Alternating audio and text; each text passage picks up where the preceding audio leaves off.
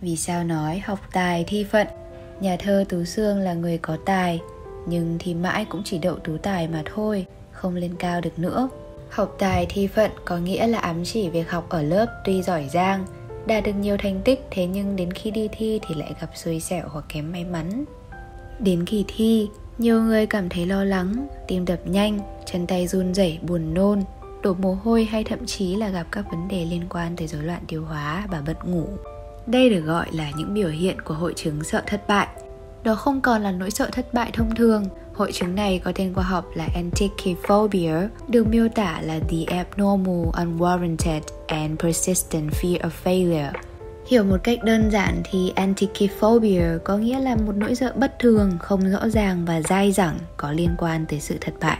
Hội chứng này không còn đơn thuần chỉ là cảm giác lo lắng, bất an, bản thân sẽ vấp ngã và thất bại nó được liệt kê vào nhóm rối loạn lo âu, gây ra những sự ám ảnh và sợ hãi mạnh mẽ. Đồng thời, nỗi sợ này sẽ chi phối và khiến chúng ta phải đối mặt với nhiều cảm xúc tiêu cực và những hành vi không phù hợp. Một trong những lý do gây ra hội chứng này có liên quan tới vấn đề về thời thơ ấu.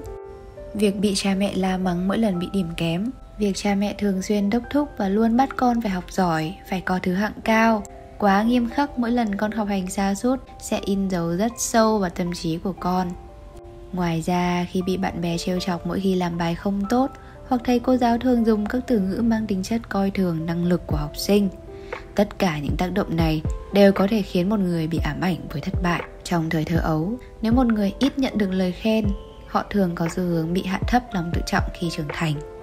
Vậy phải làm sao để vượt qua những nỗi sợ này?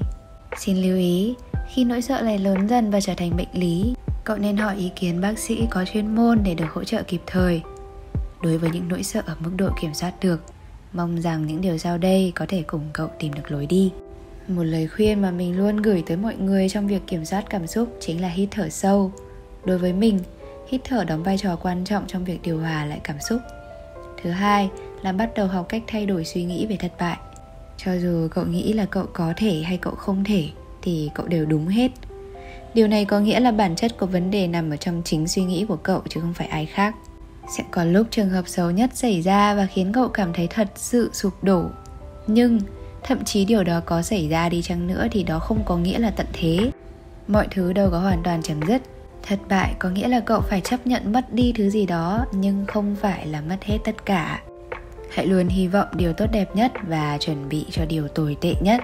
Việc xây dựng một phương án b không bao giờ là thừa, và đó sẽ là cứu cánh khi cậu rơi vào bế tắc thật sự chúng ta đều lo lắng và sợ thất bại. Nhưng điều làm nên sự khác biệt đó chính là cách của mỗi người chúng ta phản ứng lại với nó. Thay đổi quan niệm về thất bại, cậu chắc chắn sẽ có nhiều động lực hơn để vượt qua chính mình.